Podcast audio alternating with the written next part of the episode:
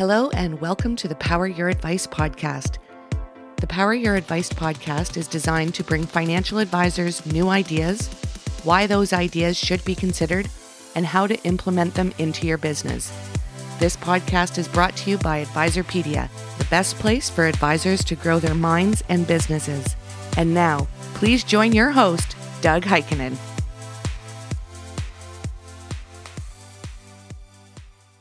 Hello and welcome to the podcast. We are live at the MarketCounsel Summit, and we have Ryan Shanks, who is the founder, CEO, principal, everything at FA Match. Hey, Ryan. How you doing? How's it going? How's been the conference been? It's good. It's been good. Yeah. Yeah. FA Match. You have grown significantly over the past few years. How have you done that? Good people. Frankly, like we, we- you know, we've what we've done from the get go was to try to establish, you know, an alternative way to bring advisors and firms together, sort of traditional core recruiting. And as we've gotten out and told our story, other people in the industry have wanted to be a part of what we're building. So we've grown by just when I say good people, I mean the people that are part of FA Match now. They wanted to be a part of the journey. And so when you've got amazing people out there championing the same cause, it, that's how you start to slowly elevate. But it's it's awareness, right? We're still working on that. You are, but you've branded yourself a little differently. You actually call yourself a sports agent for financial advisors, and that's noticeable. Yeah, yeah. And and the reason, and this goes back a long time, is in recruiting. Most recruiters represent the firm. They may tell a story that they represent the advisor because that, that that gets the trust from the advisor. But at the end of the day, they're working deals for the firms. And I just drew a line in the sand years ago and said, well, wait a minute, the advisor with all their clients and all those assets is what matters most. Now the firm needs to be compatible, needs to be a good fit, but you need to represent that side, and that's just that's the that's the side I chose. So last year there was movement of about forty thousand advisors, reps going back and forth. What's what's this year been like? This year has been consistent. So last year there was a there was a, it was a high mark for movement, but it also was a ton of education and learning, right? Because the advisors all of a sudden, especially in the captive environments, the wires, the banks, the regionals, they're working from home. So they were able to engage and learn a lot more without being concerned about privacy, right? So they're at home, they can talk to another firm. And so a lot of them gain a lot of knowledge, and with that knowledge, it's led into movement this year. So, you know, what, what ends up happening is, is you've got to build up that momentum. You're not going to find an advisor that wants to move tomorrow and you happen to have a conversation today, right? And so that's that's part of what we're seeing is that the education is um, is much broader. But what surprised me is so many moved because it seems like that's a face to face meeting, at least the last one. And they did it without doing that. Well, Zoom. I mean, that that's really what it is, right? Zoom has created that virtual face to face, and it's let people have that comfort level. And firms have adapted to where they're doing home office visits that normally would be flying you in and entertaining you and taking you out to dinner and meeting the team. They're now setting that up in two, three, four hour blocks to meet the different people in the firm, all virtually. Yeah, but I, I buy that. But you and I have done a, a podcast over Zoom, but it's much different than what we're doing right now face to face. And that just, you can't beat that. You can't beat that. Um, but the industry has had to adapt to the scenario that played itself out with COVID. But moving such a, a big, big deal, don't you want that last step of seeing somebody and fist bumping or shaking their hand or sanitizing? You you you do, and some folks are doing it. And even during COVID, they would they would they would do it, but it was it was isolated. But I mean, listen, you there's so much uncomfortability with getting together in person last mm. year. Yeah. You just weren't you didn't know. Yeah. Right? Now we're back to that. And but but frankly, people are wired to either want the personal connection and they want to do the fist bump, they want to hang out together, or they're good if they check all the boxes virtual. And they really want to get away. And th- that's exactly it. They want to get away. Family's driving them nuts. No, I mean they want to get away from where they are to where they want to go. Yeah. Yeah. Well, especially think about the wirehouse advisor that's getting 35, 40 cents on the dollar. Yeah. When they were then forced to go at home, had no choice. You start to really do a recall on that cost. That that 60 points that I'm giving up, I'm not going to the office, I'm not utilizing any of that support infrastructure, and I'm still making this amount of money. Are you seeing the type of firm change?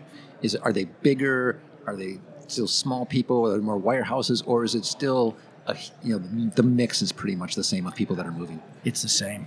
Yeah, I mean, so we're, we're dealing with advisors that are, you know, they're leaving an RIA where they don't have portability of the assets, but they may they may be looking for equity, right?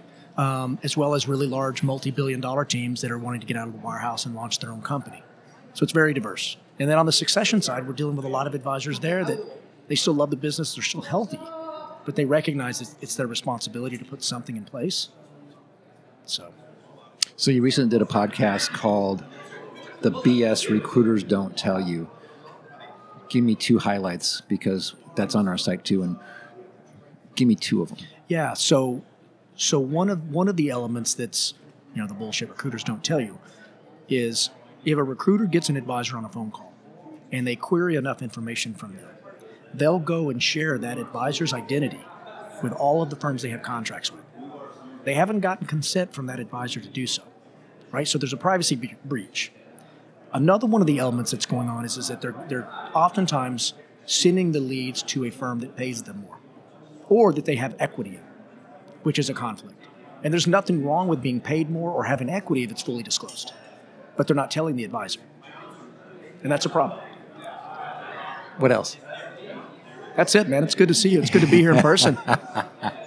when somebody comes to your site, or have you have you developed an app so it's swipe left, swipe right? We yeah. have not. No, no, but we have we have been told that there's some similarities in how our platform works. Uh-huh. That, uh, that's just like that. Yeah. So when an advisor comes to your platform and they're scared about moving, it's secure.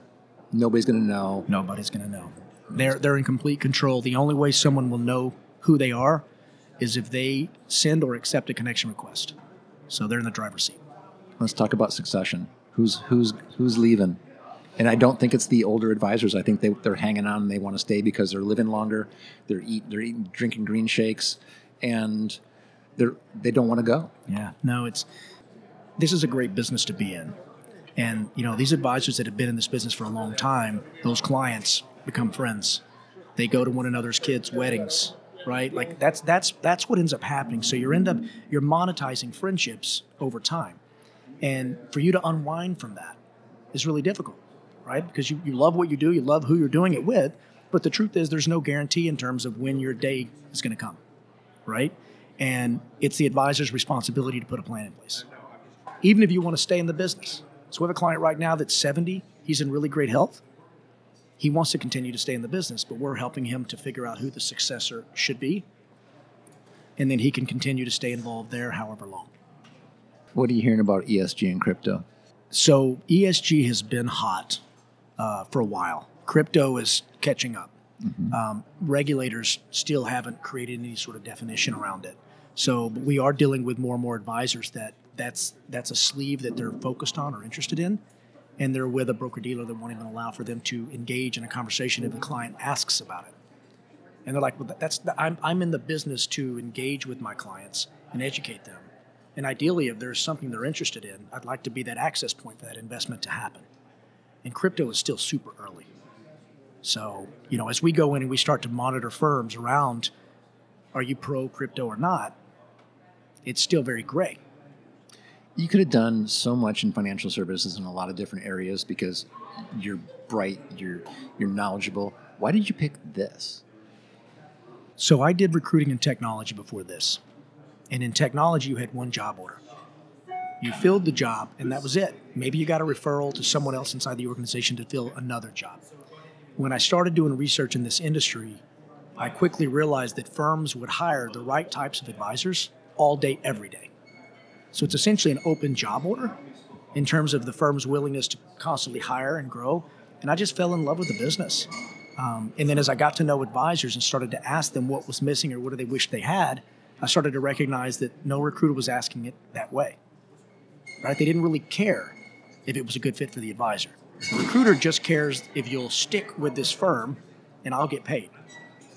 So you're dealing with the best part about the business, which is the people in it and that seems to be very appealing. Yes, that's right. That's exactly right. What's going on in, for the next year? What do you got? What do you guys got planned? What are you excited about? You know, we're excited. We have been planting a lot of seeds. Um, and that is starting to materialize. So we're really excited about next year, some of the engagements that we have going on, some of the value that we're adding to both sides of the fence. We're contemplating if we want to do a conference in the future. Um, it, that's that's a that's a big deal. It's Um, hard, but hard it's, business. It, it's a hard business, and and it's kind of like podcasting. Like you know, you want if you're going to do it, make it special, make it unique. So, um, but we're you know we'll we'll grow the team uh, in terms of coming across good people. And what's exciting for you? My family, we're rolling into the holidays. My wife's here with me in Miami. You know, we're going to go away with the kids. We're going to do ice fishing. We're going to do snowmobiling, and Ice fishing. yeah, so we're gonna. sounds yeah, great. Yeah. Ryan, thanks so much for being with us today. So how do people get in touch with you? Uh, Ryan at famatch.com. All right. Thanks so much. Thank you. For everybody at Advisorpedia, our producer, Jakey Beard, this is Doug Heikkinen. Thanks for joining us.